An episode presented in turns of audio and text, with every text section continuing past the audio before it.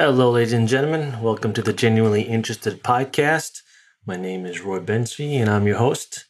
Uh, this week we have Joseph Hollier, who is a young entrepreneur, passionate skateboarder. He uh, essentially started a skateboarding company pretty young and then moved on to doing videography, design, very talented designer. And then his last venture and his current venture is the light phone. And it's a it's a very interesting concept. While almost every company or every product or service that is being sold to us is trying to take more of our time, this one is trying to take less of our time. So it's a very basic phone, a very small phone, but all it has is basic functions. It can call, I think it has an alarm clock and just again a few basic functions. No texting, no uh, WhatsApp, no Instagram, no Facebook. You get it. And what they're essentially saying is that we're so connected to our iPhones, and rightfully so, that we just don't have enough time to do anything else. And people have anxiety, and people are just so overwhelmed with consistent nonstop emails, nonstop WhatsApp messages. It's just nonstop is the word, right? This thing is on us 24 7. It monitors our sleep, monitors our heart, our, uh, you know, in connecting with, with the smartwatch or whatever it is. It's just, we've basically downloaded all of our autonomous thoughts onto this thing and it's, uh, it's in charge of us. And that does have benefits that allows us potentially to it frees up time for us to do more creative work or at least that's what they say. But unfortunately what it does is it's so good at knowing us. Like uh, Yuval Noah Harari said it knows us better than we know ourselves.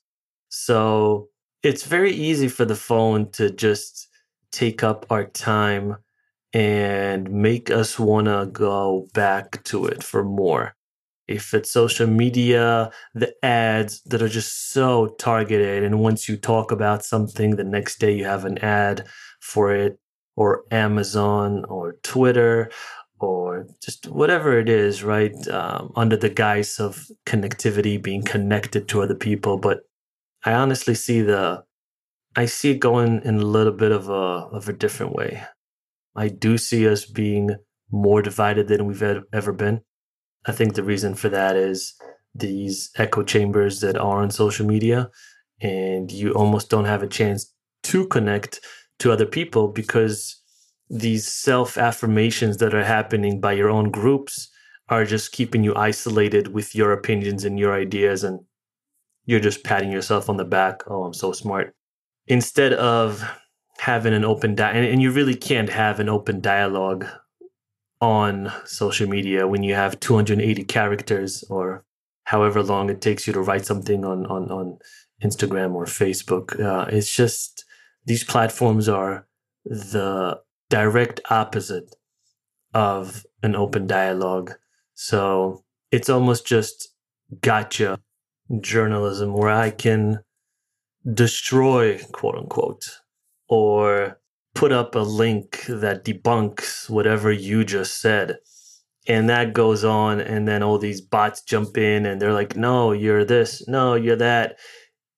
It's just so divisive. And I think personally, me, after going on social media and especially Twitter for a while, you you you almost physically feel ill.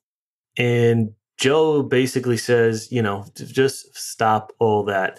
Just disconnect, go on a hike, uh, leave your phone alone, sit and talk with friends, not with your phone. And I think that's so true. We are so connected to these things where, yes, the premise originally was this will do all the work for you so you can just sit and be creative. But unfortunately, what happens is once we're being creative, we're using the phone. Once we're going to the beach, we're using the phone. When we're with family and having a dinner, we're we're using the phone. On a date, we're using our phones. At a beautiful national park, we're using the phone because we're documenting and we're sharing on social media. So the promise versus the reality, there's a huge gap there. we're being sold a fake bill of goods, um, and we're just so used to it that we just I don't I, I think we don't even care. So that's why I think products like the light phone are a great idea. I'm not saying switch completely, and uh, they're not saying that either. I think that they're being very realistic. They're saying, "Hey, this is an addition to," and you know, maybe take a weekend off, maybe use the light phone. And like he says, there's CEOs using this. This isn't for some hipster or I don't know whoever you think would be the ideal demographic to buy this phone. I think there's a wide range of people that are just overwhelmed with their phone and their day to day usage of it.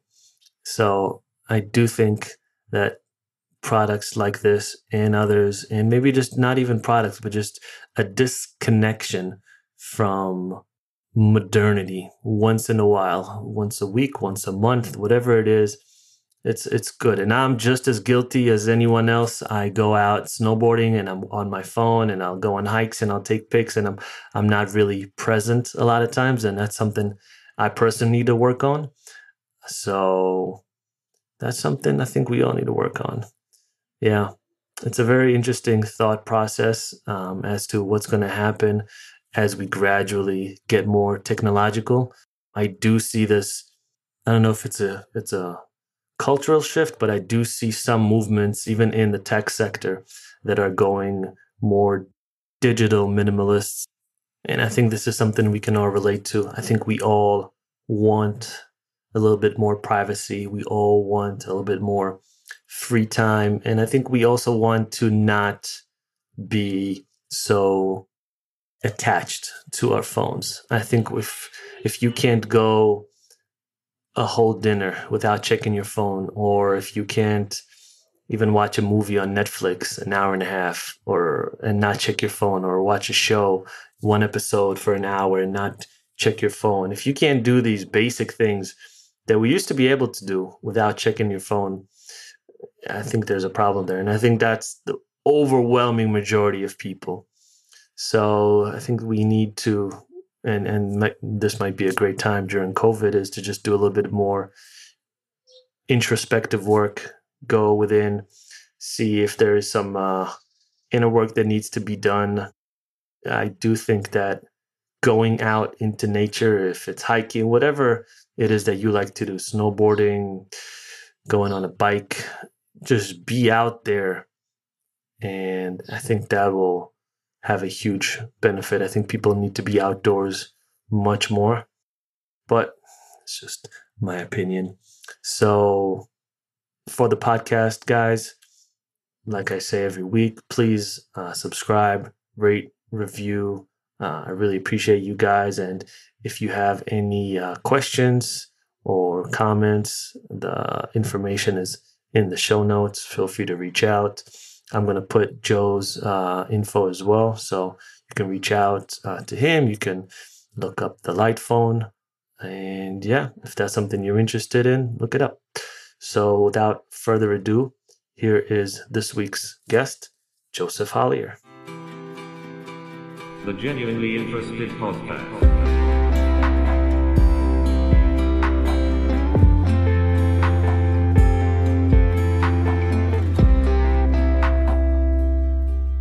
How you doing, man? Hey, hey, thanks for having me. Yeah, man. Thanks for coming on. I know you're a busy guy. So thanks for taking the time. My pleasure. So uh, where where are you right now? I'm actually in my uh, apartment bedroom in Brooklyn, New York, uh, over in Bushwick. The new office, right? yeah, the the office of 2020. It seems. Yeah, um, it's, it's definitely been an interesting change of pace and change of location. Lots of changes, I guess. Yeah, right. Yeah, we were actually talking um, before we started recording about how there's almost no differentiation right now. It's just work and life has combined into this one long day, and there's no separation like like we had before. Exactly. I mean, it reminds me of when I was a freelance artist, actually, like before the light phone. Uh, and it was much easier, you know, clients emailing you all night and you're kind of just, you know, at their mercy of like, yes, I need the work whatever. Uh, and then I remember with the light phone, it was really nice to be like, I have this phone now. I'm going light. I'm offline. Uh, and now it's kind of come full circle, and I'm just like at home again, working all the time.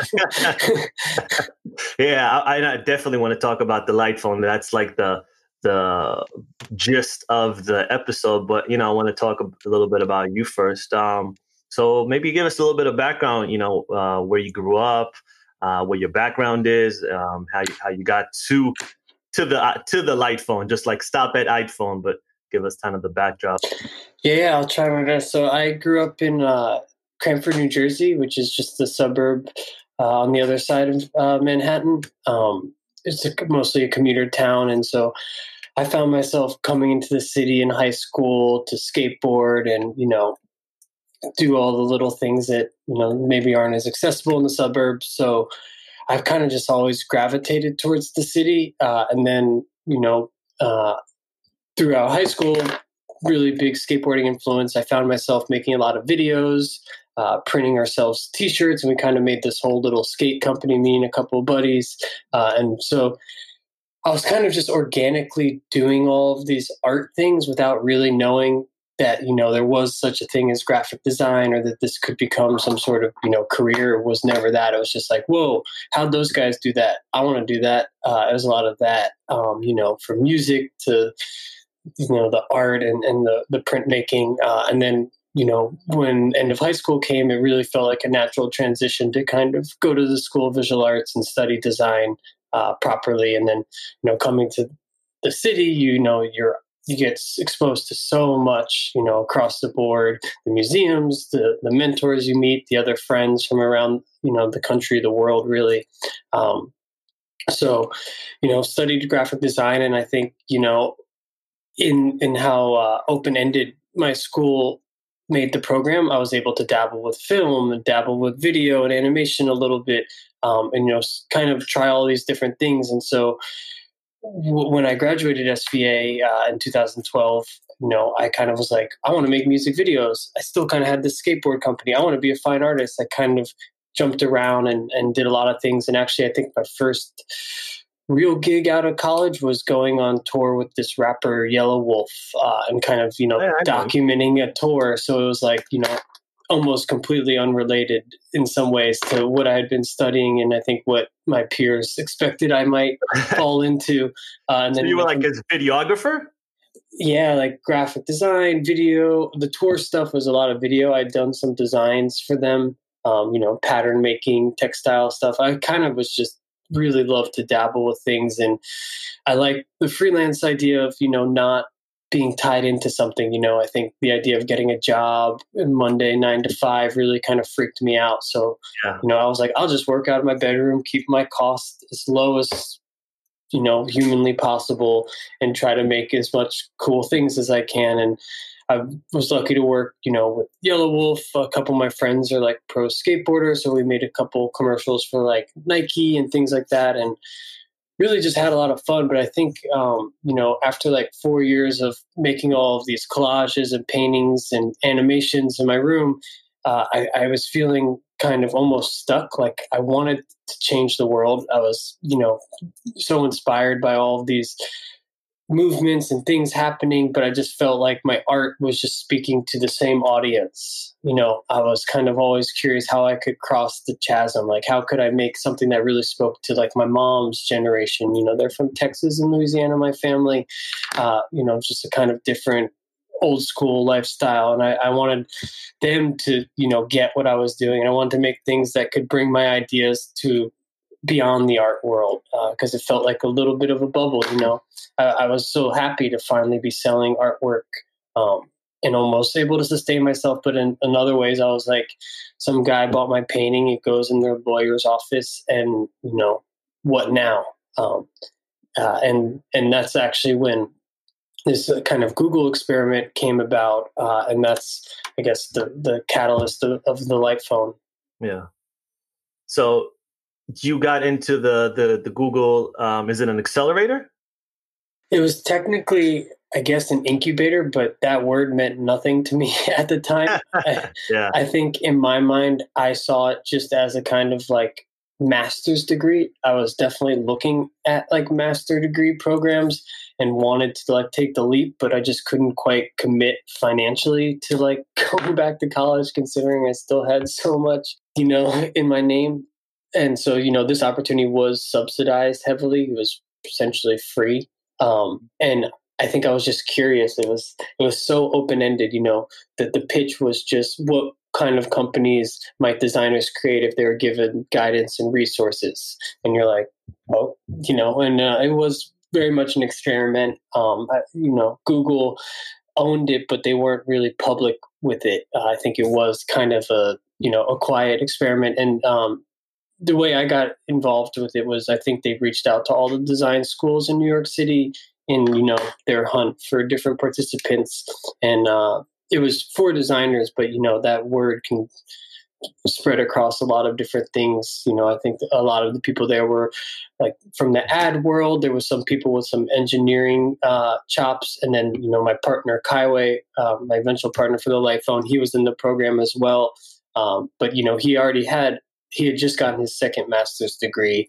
Uh, came from a background of product design, so it was you know almost a completely different design than what I had been familiar with as a kind of more traditional graphic making posters and typesetting books. That's kind of like my forte. So you met him there, and then you guys, I guess, you know, at some point formulated the the light phone idea. Yeah, I guess you know the the premise of the program was um, to create these uh, you know ideas for startups, and so we'd be pitching and throwing new ideas out every single week or multiple times a week, uh, and on top of that, they brought in a lot of guests. So, you know, every single week they'd be, you know, a founder of this company or an investor at this firm, or maybe just a general tech thought leader, you know, someone like John Maeda that's like really respected in the space. Uh, and we would kind of learn the hows and whys, you know, and you'd meet these founders and they'd tell you their story about how they started with this one idea, but then upon, you know, getting this influx of money, from venture capital, you know, their business model sort of shifted into this like, you know, this beast. And really what it broke down to was make something sticky. Can you make any product, and by product they mostly just mean software apps or websites that's sticky? If someone's using it for hours a day, then you can make it free, you can scale it, you can collect loads of data and sell tons of ads, and you know, just kind of infinitely scale this model um, and I think where they really saw designers was only in dressing it up as how is this making the world a better place? How can we convince someone that they're connecting in some new way? You know that it's worth you know spending three more hours on the phone.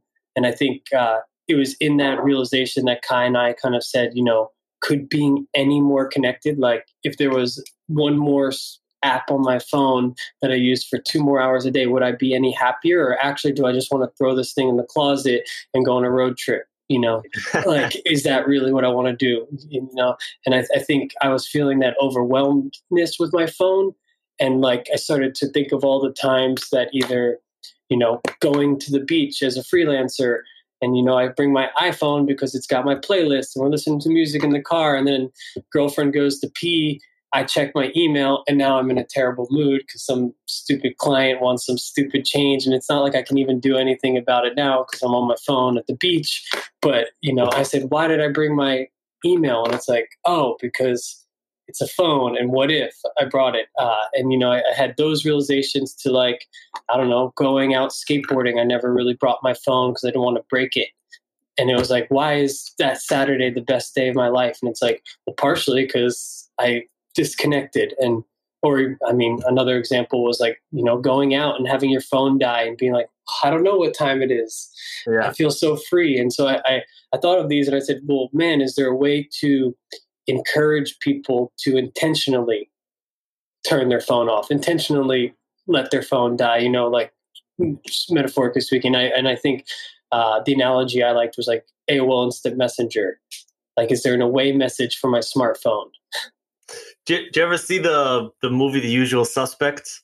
With uh, I'm the worst though. a great movie, but at, at the end, I, I, I, won't give anything away if you do want to watch it. But at the end, he has this line, and he says something to, to the likes of the, the the greatest trick the devil ever pulled was to make us believe he did, he didn't exist. And if you watch the movie, you'll understand why. And I think there's a cert, there's a um, a similar idea with tech companies. There's this a trick that they're trying to pull over us. This connectivity. It's always stay connected, and there's about a gazillion apps on our phone, and and they're all of them designed for a particular day or particular time in the day or a particular activity that we do and essentially uh, you're using it from the moment you wake up to the moment you go to sleep and even during the sleep now there's like there's apps that check your sleep.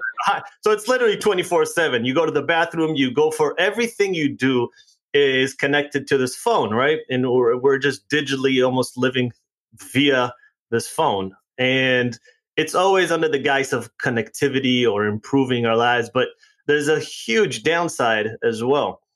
And uh, I see it, we can get into it a little bit later, but I see one of them is is we are giving up our a lot of our agency to to phones and algorithms that are actually we almost don't have any we're not autonomous in a way like we're we're so reliant on these phones to give us all the data tell us when we're supposed to eat when we're supposed to run when we're supposed to do all these things when's our schedule remember all these different things for us.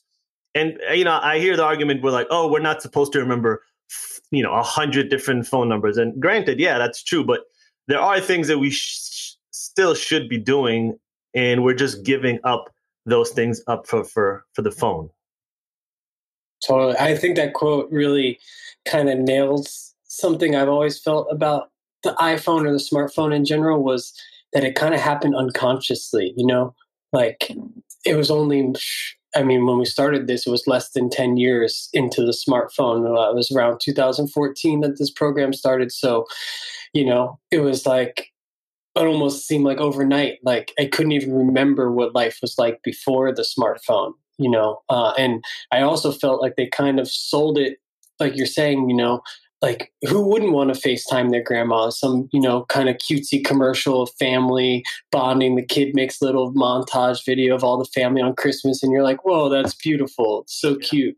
But it's like they didn't make the video like some guy waking up on Saturday, single, checking Instagram for three hours before brushing his teeth. Like, you know, the reality of how I experienced my smartphone, you know, it was just kind of like, you know, they sold us on all the good stuff, but they didn't mention like you're going to spend 45 minutes every time you go to the bathroom if you're not paying enough attention or you know people tell us all these stories and they're almost so universal that it's like crazy the amount of people that have told me you know about a bathroom instance or this other time with their phone and and uh yeah and and i say you know once we had this idea the kind of first step uh, was to test it. So we just you know wanted to use flip phones and immediately start testing like would people even enjoy taking a break?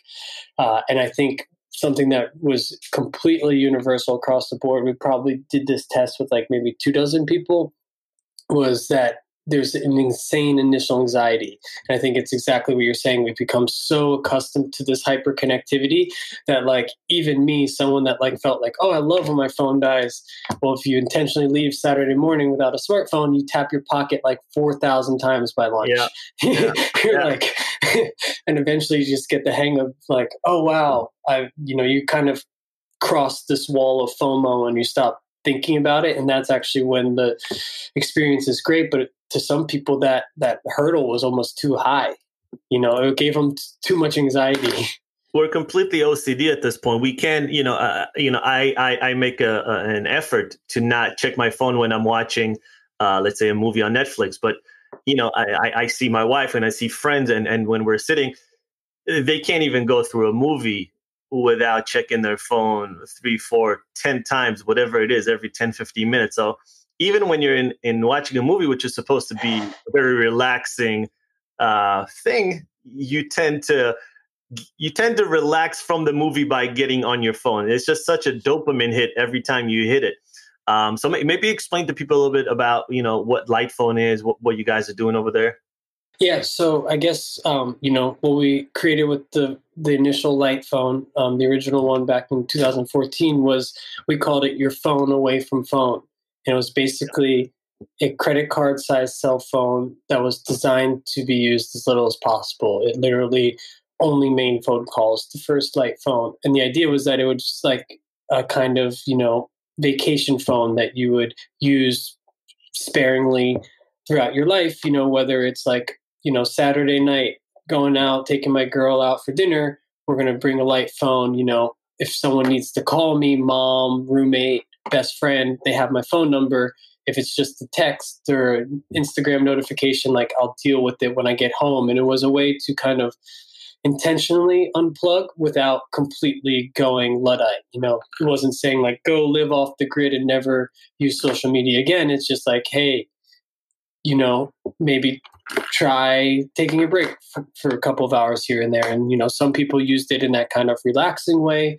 Uh, some people used it more as like a productivity tool. Like, you know, I can't freaking focus or I'm in, I'm in college. I got to write this thesis paper. And if I have my phone there and I'm going to check it every 10 minutes, I'm never going to get this thing done. You know, so it was, you know, it kind of fit a different role for different people. Uh, and then I think, you know, when we actually started to share it with more and more people, um, kids actually became a huge market for it too, um, which is really interesting and something we didn't, you know, we didn't plan to make a kids phone, but I, I started to think, oh wow, I can only imagine being a mom and looking at, you know, you want to get your phone you want to get a kid a phone because what if you know an emergency you want to be able to get in touch with them but like god forbid snapchat or whatever the kids use these days um, like uh, so i can understand that kind of that that dilemma um, and so you know we really uh, just kind of set out to create like you know how we have different shoes for different occasions. We said like why does why do I bring my entire, you know, essentially mini computer with me everywhere? You know, if I'm going to the beach, do I want to bring my email, or is that actually a potential like buzzkill? Uh, yeah. So it, it was definitely like a you know artful, almost experiment of a, of a project, but I think you know it, it, did strike a chord with people because when we launched it, we we did it as a Kickstarter, um, and I think we saw I guess even before we launched the Kickstarter, but especially when we did, it got a super polarizing reaction. And I think that was so interesting to me as a kind of artist was that even before the product was made and people were using it, just by saying here's a phone that costs a hundred dollars that does nothing on purpose. Like it just kind of, you know, some people were like, "Oh my god, I love it, I need it," and other people like, "That is the stupidest thing I've ever heard in my entire life." But you know, it got their wheels turning, yeah. and they said, "Why would someone ever create such a thing?" And you know, you have to kind of realize the value of you know all of the activities off your phone. That's what the light phone represents. It's not actually about oh, does it have Bluetooth 5.1 or does it have this spec or that spec? It's like, it doesn't care. It's really about like, do you like playing piano? Do you want to go hiking more? Do you want to have better dates with your girlfriend? You know, is, you know, do you want to go to a concert, not videotape the entire thing, and yeah, actually yeah. experience it? yeah, it's it's it's essentially a res- it's a technology that respects your time rather than tries to vie for it and suck up every single moment of your time. So it's essentially, which is, it's ironic, right? Because you're developing a product to be used as little as possible, which is the direct opposite of every other product that, that, you know, a company puts forth. Yeah. I mean, especially these days, but you know, if you look at like a hammer, or like you know something like that. It's like the hammer's not sitting there going like hey when's the last time you used me? It's been like a year man. But like god forbid i need a hammer it's there. So i think yeah. that was kind of our role was like you know if every company's business model i think that's really where the crux of the issue comes in is like if facebook's business model wasn't ad based if it wasn't this like need for us to spend more and more time for them to make more money if you know there was you know maybe a, a monthly fee for it then maybe they wouldn't care about how many hours you spend on facebook because they're making their money. Uh, but because all of these platforms want to be free you know i say that with like quotes because it's not free you're you're paying for it with something which just happens to be your eyes and your data and you know in the long term your long being. Uh, so i think you know that was kind of what we were combating. We were saying like hey if we make this phone and we charge a hundred dollars we can have our modest little business and we don't need you to use it all day. You know, in fact, a lot of our users, something we learned from those tests was like, they were like, oh, it was the best weekend. You know, I was so relaxed. I got this done. I did that. And when we look at the phone, zero phone calls. Yeah. You know, because Yeah. it wasn't about the phone calls. It wasn't like, oh, now that you don't have texting, start calling everyone. It was just kind of this peace of mind. It was like the bare minimum. Um, so that was it was super interesting to see. You know, Yeah. uh, I, I, I have so, I have so many questions. Um, so all right, so so you mentioned earlier kids, which which I'm I'm very surprised because I, I would I mean, okay, so who would be the or or do you guys know who are the main demographic buying the phone?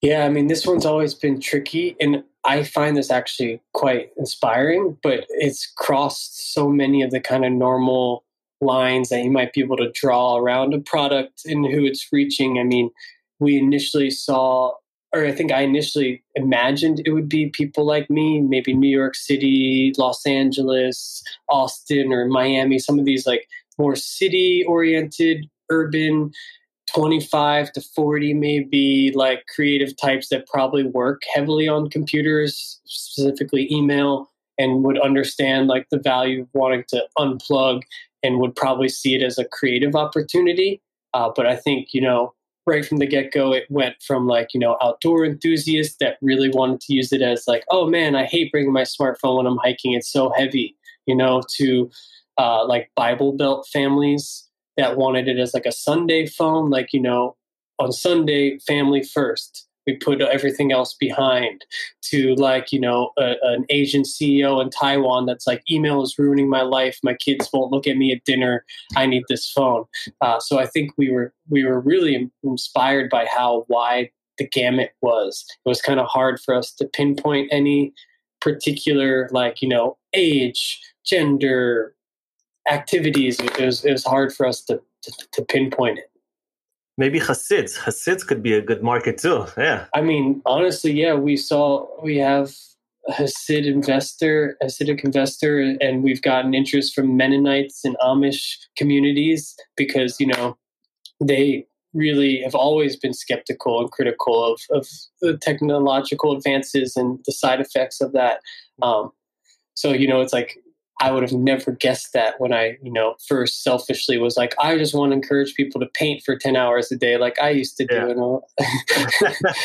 And so you you mentioned you guys had a an um an Indiegogo campaign. Mhm. How much how much did you raise there? On our, our first one, we raised just over 400,000 um, for the original light phone. Um, and, you know, that was in May of 2015. Uh, and that really was the, the start of everything. You know, once we got that, it was like a, you know, now the clock's on to try to, to build this phone. And it was about 18 months later that we were actually able to deliver those phones. Um, and I think that was about 20,000 phones we, we made of that original one. Was it substantially harder to find uh, you know a factory to partner with for the manufacturing than what you originally thought? Oh, I mean, completely. And I will say, you know, my partner Kai, this is really his expertise. He comes from a kind of, of a phone background, but you know, he worked with companies like Motorola, Nokia, where there was hundreds of people and millions and millions of dollars uh, of capital and resources. So you know, us raising four hundred thousand was almost laughable because we definitely needed an extra zero, even pull off the phone. Uh, and when we first talked to factories, um, you know, there was factories that were eager but not capable. You know, we could just tell they weren't going to be able to to do it to our standards. Uh, and then there's factories that were capable but unwilling to take the risk of such a different product and small company. And you know, you kind of the two sides. Like you know, if, if they spend a year with us trying to get up ramp up to production and then we we we flop as a company, they never really made it it wasn't worth their time. Uh, but somehow we uh, connected with some VPs at Foxconn, who's the biggest manufacturer, ironically, the, also the manufacturer of the iPhone. Um, and they sort of immediately and personally resonated with it in this way that they helped uh, see it through, and they actually became one of our first and biggest investors. Um, because really? that 400,000 was not sufficient. So we, we, we, we, we took on a bunch of private investors, mostly mission aligned angels, but uh, Foxconn, which is just funny, I think, because of the iPhone. Um, but that gave us a lot of credibility because they're top tier um, manufacturer, you know. Well, uh, you know, investors or companies where they see potential, they'll invest. I, I don't think they have some sort of ideological attachment to to anything. If you look at just as an example, Tyson, who's the biggest uh, meat producer in the country, they invested uh, I don't know how much, but millions of dollars into Beyond Meat, which is a plant based mm-hmm. burger. So you know they're just and, and and a lot of these other companies as well. They're investing in in plant based meats, and it's just now they call themselves not a meat company but a protein company. So I think and I think companies are just going to invest where they see potential, you know? Yeah. And I, th- I think for Foxconn specifically, I think they saw it as uh, opening up a market of second phones, you know, yeah. whether it was just the light phone or, you know, maybe, you know, the, the, what we were kind of saying is like, why is there one phone for everyone? You know, in a day when there was a billion smartphone users and they all look the same, like, you know, there's just too many different types of people and needs. Like, you know, whether it's a phone for senior citizens or people who want a really rugged, bulletproof phone or who emphasize photography or, you know, whatever it kind of was, we were just like, there should be more types of phones. Uh, and, you know, we were doing the kind of opposite type of phone, but, you know, we just wanted to see more options on the landscape. Um, you need to you need to do one of those ads. Every time I'll get these silly ads on on, on Instagram, and I'll see them on on um, on, on the internet as well sometimes where they they sell you a product doesn't even matter what the product is but they'll just make that product go through all these unnecessary things like a jeep uh, riding over it or throwing it over a mountain or smashing it up against rock. I'm like I, don't need my glasses to be that hard you know?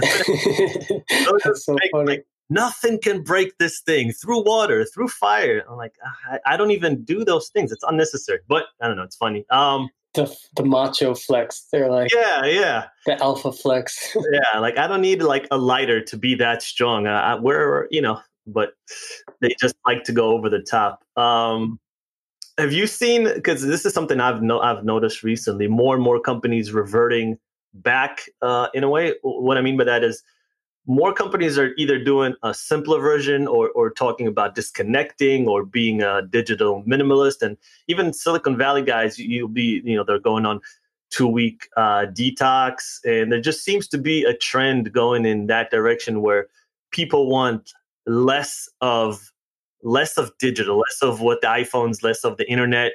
And even companies within tech space like like yourself they're just creating things that are more minimalistic, more um, detached from from digital. Have, have you noticed that as well? Definitely, and I think you know, light phone is one potential way to detox, but there's you know so many other things from you know smartphone apps. Uh, you know, I think one that was really notable was like when Apple released the screen time feature on their own phone, which not only tracked but also allowed some different limitations to be set. Uh, you know, that was almost like a huge validation that the light phone was even you know not just a niche thing but like it was a genuine problem that tim cook was even struggling with his own phone addiction apple ceo uh, but you know there's definitely a variety of detox programs or you know hotel getaways.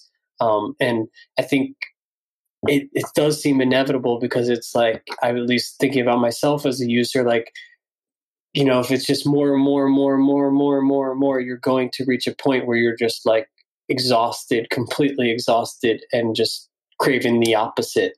Um, I think what we try to be conscious of at Lightphone, or like what we aim to be, is like a more sustainable balance. Obviously, it sounds great to go to Hawaii for two weeks, but I can't afford that I can't take two weeks off and I don't have that kind of money. But if I can get this phone, or, you know, maybe it's not even about the light phone, maybe if I just slim down my smartphone a little bit, take off the social media, make the screen black and white, you know, there's, there's other ways to go lighter than, than just the heavy smartphone. I think um, you might be able to find a more tangible, sustainable balance. You know, every Saturday you de- you you know j- jump off versus just like one week a year or something um, and people almost relate the light phone a lot of our users to like a therapist or something like you know they're like well you know i'd spend so much money on therapist your phone was only 100 bucks or the new one's now 350 bucks uh, which you know does seem like quite a lot for a phone that does so little but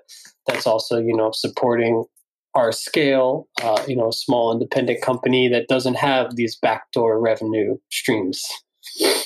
Um, yeah, I mean, you did mention earlier that you know when we go and we don't have our phones, we we tend to check you know our pockets every two seconds. And I was wondering if you got any user feedback about going on a hike or going on a weekend doesn't matter where and not taking the phone and just taking the life because essentially we don't no one calls and like i don't get calls anymore right? It's either emails or text or dms on the on the various social media accounts uh, which I, I don't have many.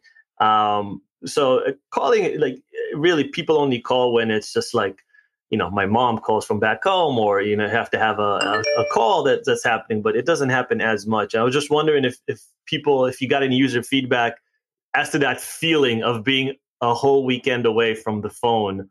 It, it, it's almost like detox right? It's almost like quitting yeah, alcohol or cigarettes. And that's really how we saw it. So i think that's it. Was our initial reasoning for not including text messages was that it was like you know let's make it as absolutely light as possible.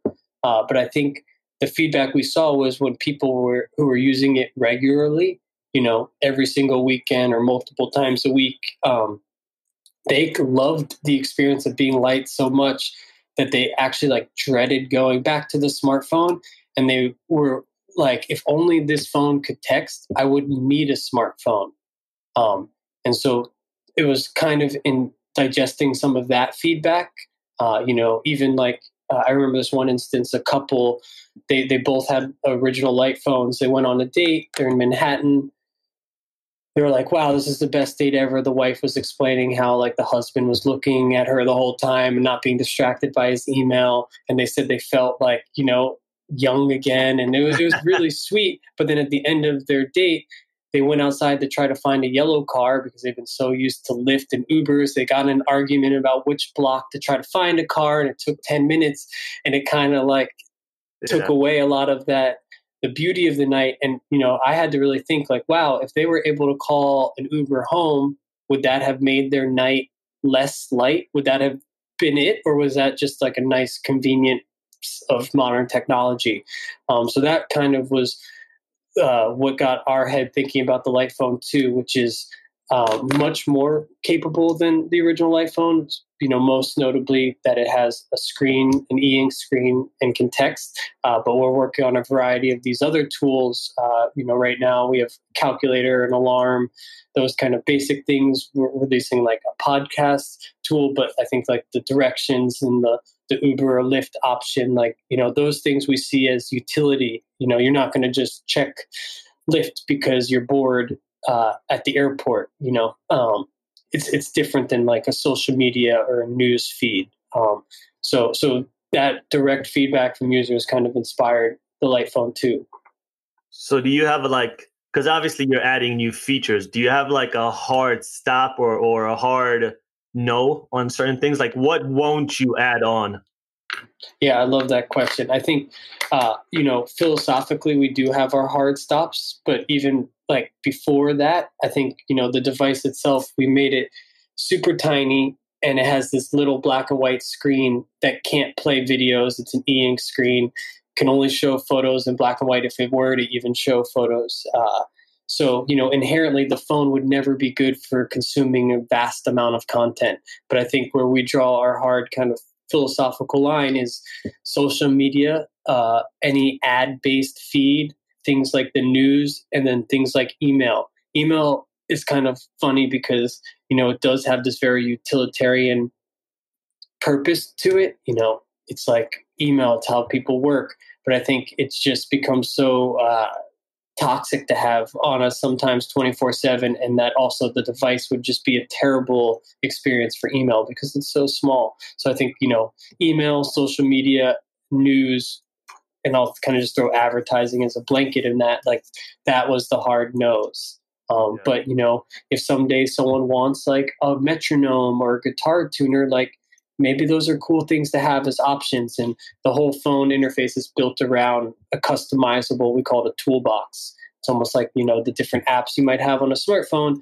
And so, you know, like for me, I don't really need a calculator and an alarm, but like to other people, those are super essential. So you can kind of remix your phone's menu to reflect what you do and don't need. It's a difficult thing with the phone. I mean, on, on the one hand, it, it's I think everyone agrees that they spend too much time on their phone. Uh, you know, unilaterally, everyone will say the same thing, but you, they'll also say in, in the same breath that they can't live without it, right? And they need it for this day and age, for again connectivity, work, etc. But are there? I mean, are there any stats out there for smartphone addictions? I mean, I haven't seen. I mean, I'm asking. I've seen a bunch of things that have been pretty scary. I think the average hours a day spent on the smartphone screen mm-hmm. was kind of like a big kicker. And I think that was also kind of like a wake up call for people when screen time came out, when you're like, wait, five and a half hours a day times seven days a week times 52 weeks a year. It's like, that's a whole life I'm missing out on mm-hmm. that I'm just giving away to screens. And like, does it actually make us happy? I think that's you know people have tried to do different qualitative studies on that but like you know when you leave instagram i didn't necessarily feel great. I find it kind of felt zombied like what just happened. I'm a little bit jealous. I'm a little bit mad. I'm a little bit sad. That one photo of my friend's baby was kind of cute. You're like it's it's the kind of like it was like it wasn't like oh my god that was the best 30 minutes ever. Uh, so you know I, I there's definitely a ton of stats out there on the smartphone addiction um, but I think people just kind of reach this point of feeling over it and want to give the light phone a shot. Um, and I can completely relate to that. But there's also, I will say, you know, especially with the first light phone, a lot of like aspirational people, you know, like people buy a gym membership because they want to get in shape, but it's not easy to get in shape. Yeah. People buy a book on Amazon or wherever to read, but they don't actually ever open the book. Uh, you know, some people bought the light phone wanting to use it and, you know, didn't ever use it, didn't ever uh, cross that thing. And I think that's something we always try to embrace is that, like, you know, all of Silicon Valley is like magic pill will be the easy solution to all your problems. With the light phones, like, no, no, we're going to make your life a lot harder, but you're going to enjoy it more potentially and have a lot more meaningful, valuable, personal interactions, perhaps. Um, I mean, that's our hypothesis, I guess. Yeah. Ah, that's so much harder to, to sell, right? To, to, to, to, to the public. Like, we're so, we're fed convenience on a daily basis. Like, everything, every product that comes out is essentially selling convenience. And all of a sudden, not only your company, but there's other companies as well for various tasks, you know, that, that we do during the day. They're always they're telling us we're not going to sell you convenience. We're actually going to make it not harder but different, and and but you're going to gain something down the road. And I, I think people are. I, I don't know. It's pro- it's obviously split. Like obviously people are buying it and people love it. Um, but it's just I think it's going to be hard to convince a, a good sector of of the population. I think we're just Mm.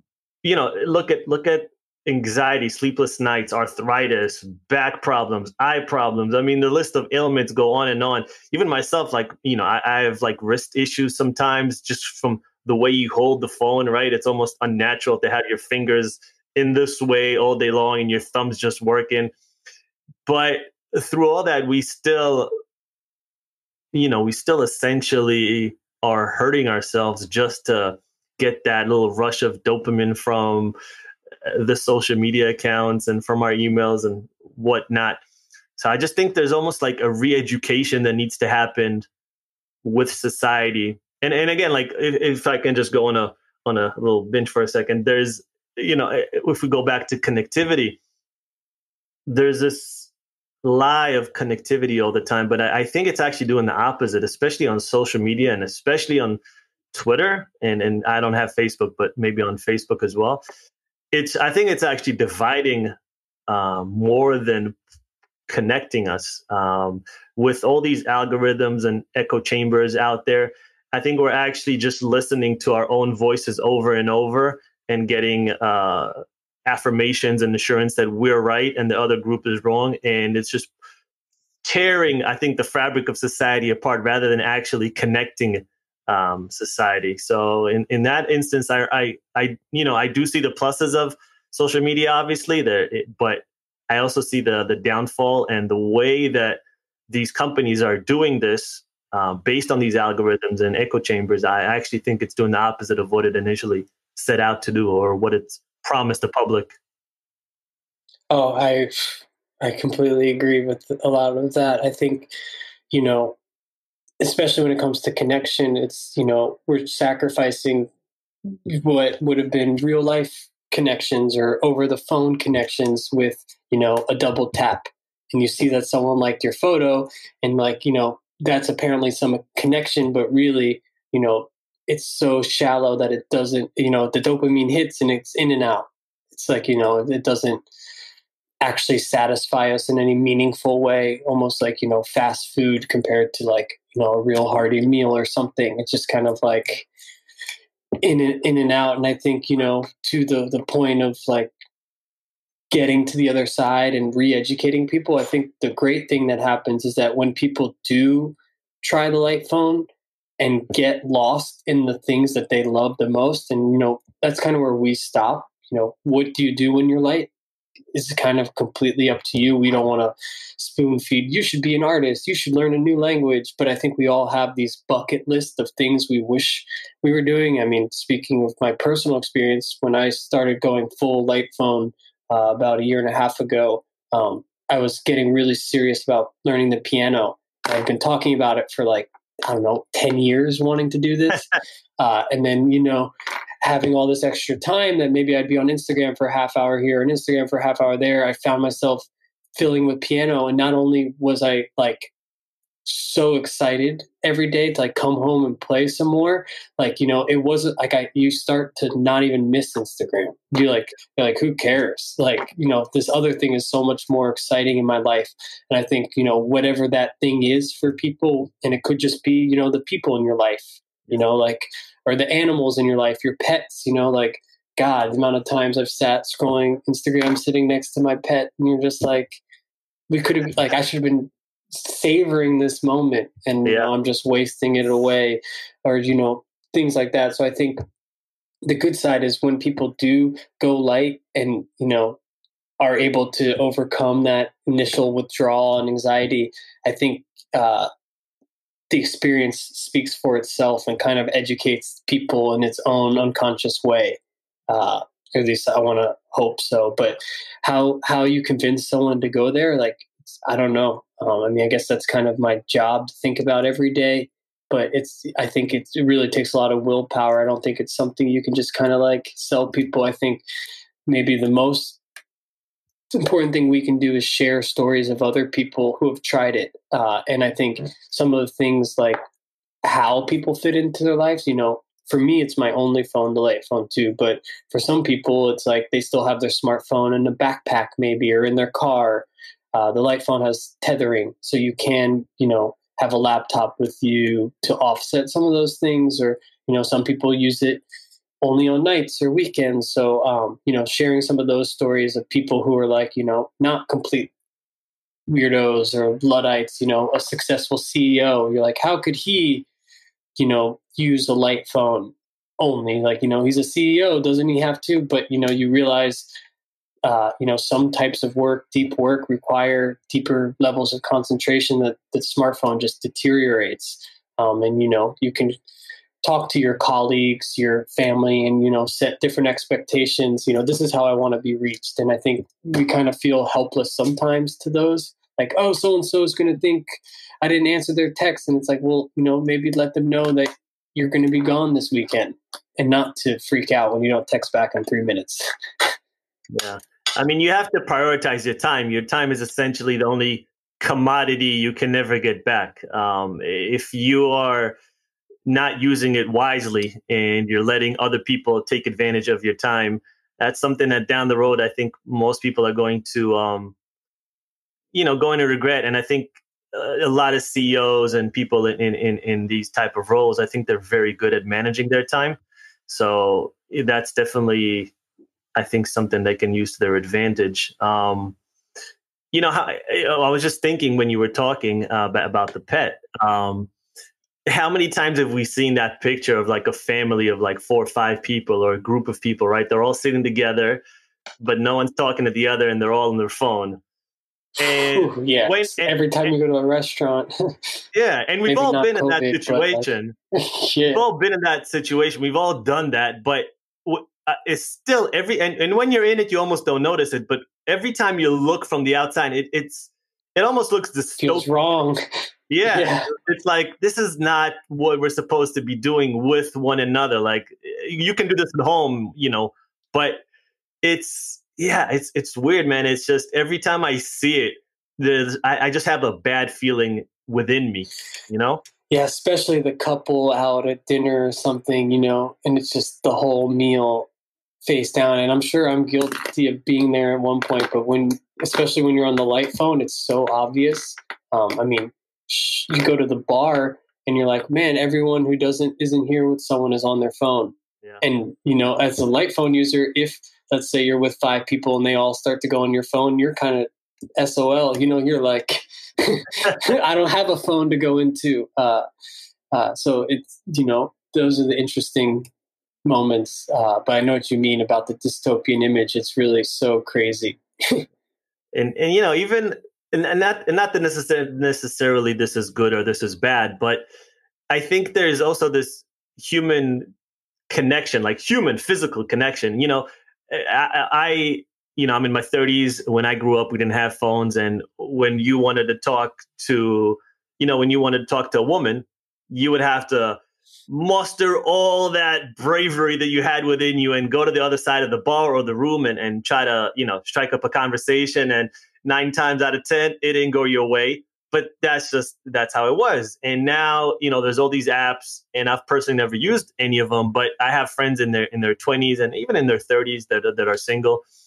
It's a complete it, it completely changed the game of how we deal with you know with opposite sex or deal with our partners whoever they whoever they are. So this all these things have just happened in such a short span of time the way we interact with each other just in the last 10 15 years they've completely changed Oh yeah, and I mean, I start to put myself into kids' shoes. You know, even one step further. When I was a kid, kid, and you had to call the girl's house. Yeah. You knew who was going to answer. The dad answers the phone, and you have to ask if she's there, and you know he's going to say, "Who's Joe?"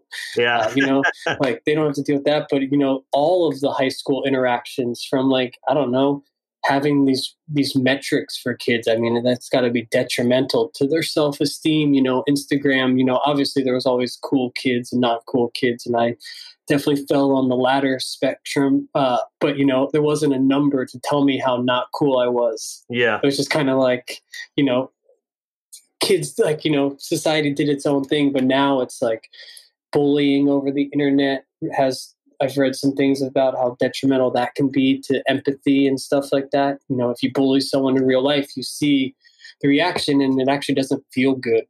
You know most people tend to be like oh I've, you know that felt bad to see someone get hurt.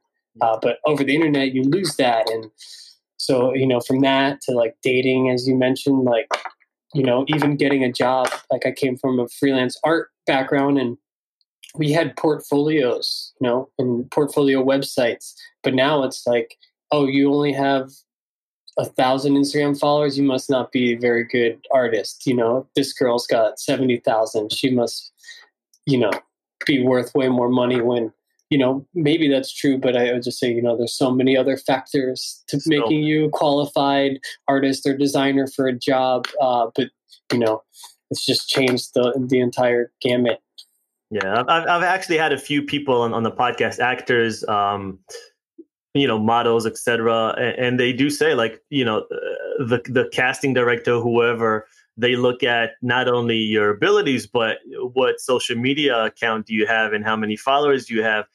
And you know, I, I saw this uh, documentary. I forget the name. I think it was like last year. I saw it, and there were all these people who were trying to be influencers young young kids like 14 12 16 like teenagers and they were investing so much of their time and money to be an influencer when influencer is just it's it's it's completely vapid. There's nothing there. I mean you're not actually a something. You're not a engineer or a designer or an artist. There's no actual skill. I mean not that it's easy to build quote unquote a brand on social media but you're basically you're just being famous for the sake of being famous, right? And their parents are really backing them up because now they they they see the potential for a business there.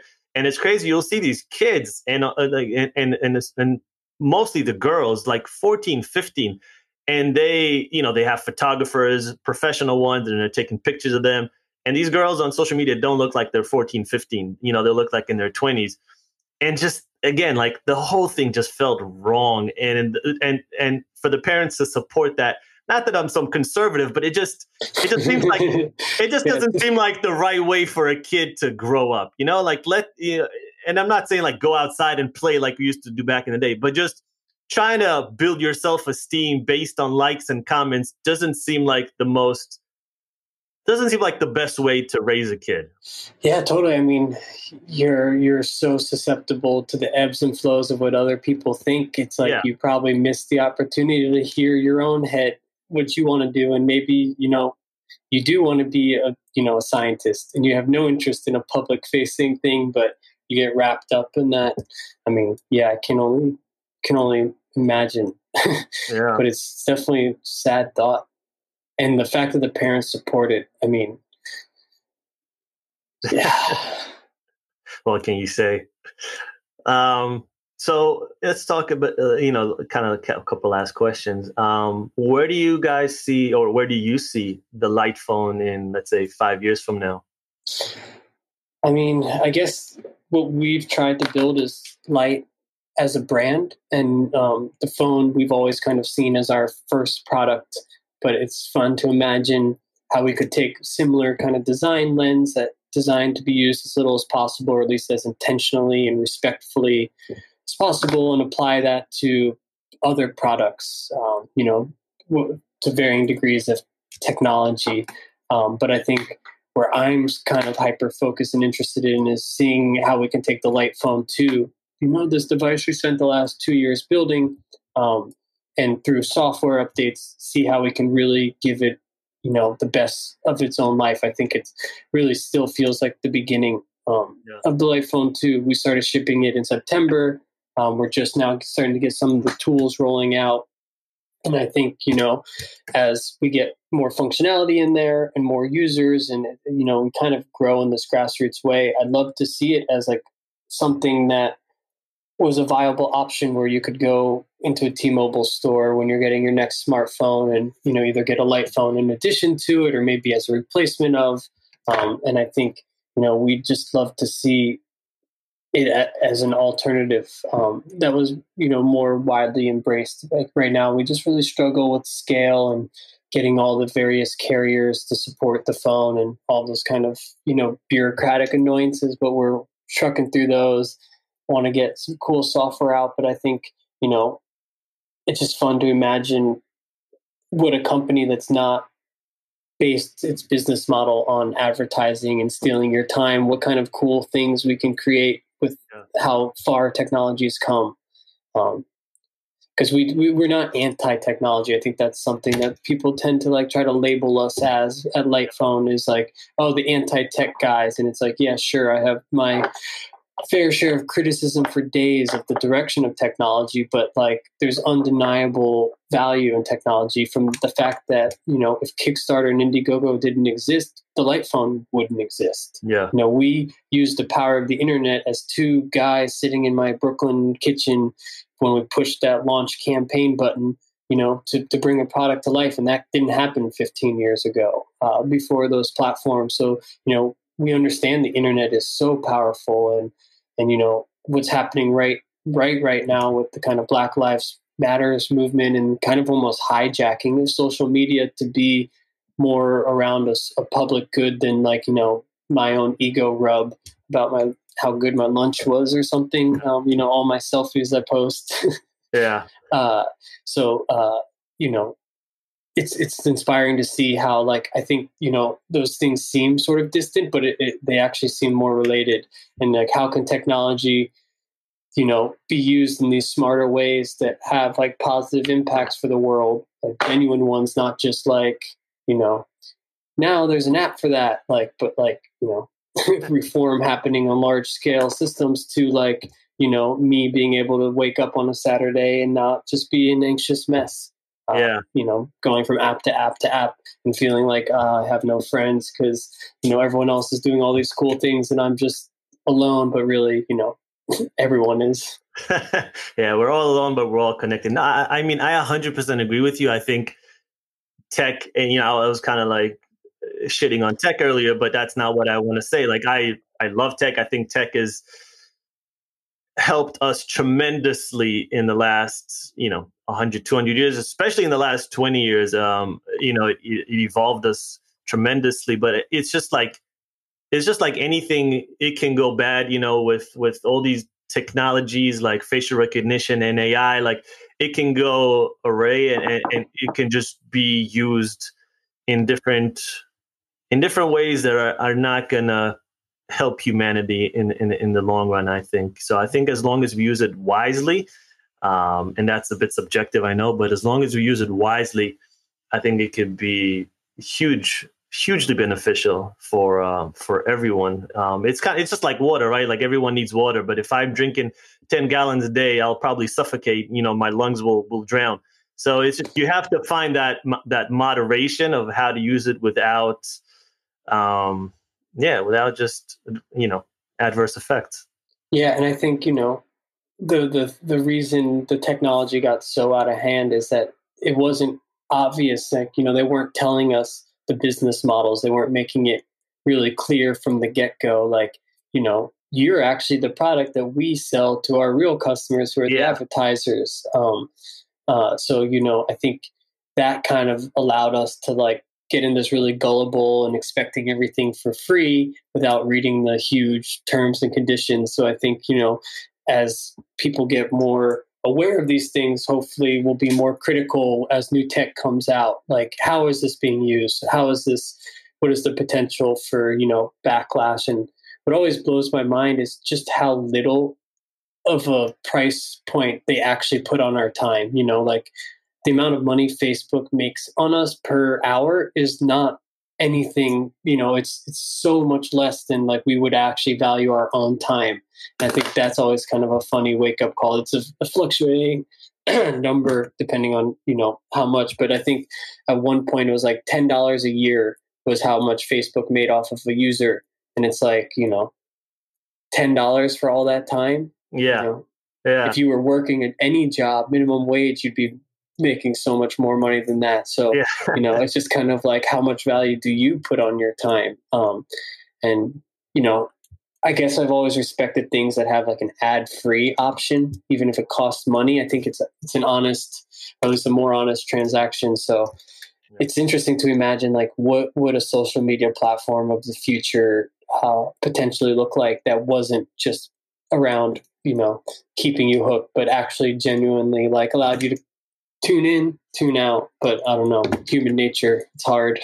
Yeah, I mean, I, I deleted my Facebook account eight years ago, and and initially I, I thought I wouldn't be, you know, I couldn't live without it. But after a month, that was fine, and I, you know, I've never looked back. And and as far as subscription, I I think you're seeing that go uh, in um in the podcast world. You're seeing that more and more. I know, like Sam Harris, he has a subscription based uh, podcast, and he gives out like half the episode but if you want to get the full episode you have to like sign up and it's five dollars a month. And i'm seeing more and more podcasters go in that direction where you don't you're not relying on ads you're not relying on some uh, podcast company to buy your podcast so you could make money and you just organically generate your own revenue with users that feel like you know you give them some sort of a benefit from the Yeah, podcast I mean, that seems like the power of the internet, the people to choose the products they want to see come to life, whether it's a light phone or a podcast or a Yeah. book or a concert. You know, it's like if there's something the internet is potentially capable of doing, it is that. It's obviously potentially capable of dystopian nightmares too. Yeah. So how we how we navigate that is interesting. I mean, there's this one website, Are.na, um, it's called, and it's kind of like a niche almost like Pinteresty. They, they would find that probably offensive. They're really cool guys. uh, like you know, art kind of collecting and sharing thing. But I think they charge people like five bucks a month to use it, and like you know they're not making facebook money but they're able to have a team of developers to make this product that keeps getting better and they have these users that are happy to pay that five bucks and so there is alternative models the problem is that like vcs aren't going to come and throw millions of dollars at them Yeah. but they're like we don't need billions of dollars of vc and i think you know uh, it'll be interesting to see how the pandemic i mean not to go too money macro Mhm. or anything like that, but how that changes things because you know a lot of the VCs turned off um, when when the economy got shaky back in March. So it'd be interesting to see, you know, if that comes back and if it doesn't come back the same way, how that changes the future products that we see uh, hit hit the market. I'm sure there's going to be a lot more bootstrapped things where people are like reaching the customer and making their own money without requiring, you know, millions and millions of, of startup injection constantly. Yeah, well, founders are incentivized by VCs to, to to take that route because VCs, especially in Silicon Valley, they're obsessed with you know unicorn companies and they want to maximize their their investment and they want to make the X twenty X, thirty X, whatever it is on, on whatever they put down. So it's it's a diff- it's difficult, but I, I agree that subscription I think is a game changer, um, and we're seeing more and more people are willing to put you know it's and again it's not a lot of money. It's five or ten dollars. Um, it's a cup of coffee so or two cups of coffee so I mean, we actually have uh, it's an optional thing, and we don't tend to like throw it in people's face, but we do have a SIM card offering from Light directly. Um, it's more for people who only use the Light phone as their only phone, but it's thirty bucks a month, unlimited calls and text, and a little bit of data for the simple tools. Um, but for a lot of people, you know, they end up saving a ton of money by switching to our phone and cutting their crazy data smartphone bill. Um, and you know that 30 bucks uh, we're not making crazy amount of money off it but it's a little bit that keeps us able to produce more tools and stuff Yeah. um, and so like we want to expand on that that service model and how can we create more value for people you know we have different ideas for like making international calls and text over wi-fi more possible or adding encryption and you know these things that people might be willing to pay a little bit more knowing that we're not just you know throwing their information to every company that's willing to give us a dollar. You know, we take Yeah. we take that privacy seriously, but then it, everything starts to cost a lot of money when you can't just offset it with data collection. Um, yeah yeah man um, well i want to thank you for your time i know i already went over the allotted time that we agreed but you know I'm I having had a- fun. yeah, same, same. So, you know, I want to thank you for your time, man. I really appreciate it. Uh, I had I had a blast talking to you, and I think I learned a few things that uh, I might have not have known before. So, um, thanks so much, man. Um, where can people find you and, and the light phone? Just give us uh, give us. the- yeah, so I mean, um, thelightphone.com, L I G H T, classic kind of light. Um, and then we do have all of the social medias at the light phone, Twitter and Instagram. Um, you know, it's always kind of an ironic thing to plug Yeah. our handles, but it's also, you know, we realize that on Instagram, on Twitter is how we connect with people who might be struggling with their own Yep. habits. And fortunately, you know, once people start using the iPhone, maybe they don't see any of our Instagrams anymore, and that's a okay. Yeah, Uh, yeah. No, I mean that's that. That makes a lot of sense. Um, so yeah, guys, uh, if you are overly fed with uh, fed up with uh, your phone, look into the light phone. It's a great alternative, and I think we all need a little bit of a peace of mind nowadays. So uh, yeah, man. Again, thank you so much for coming on the podcast. I really appreciate it. Uh, maybe we can do it again in the future. For sure, that'd be fun. I guess maybe if I were to leave with one last sort of thing, it's like uh, I try to remind people this: like, don't even buy your phone. Just put your phone at home and go on a twenty-minute walk, and you know, give that a shot. Uh, you know, you'd be surprised how kind of uh, how it feels, both on the withdrawal and the, the freedom of space. You know, there, there's easy ways to try it, and I don't know. I just am always curious what people think when they try that. Uh, it's been good reaction so far, but yeah, thanks for having me. Hope that was interesting No, it was it was great, man. And uh, again, I hope we can do it again in the future. for sure. All right, man. Take care.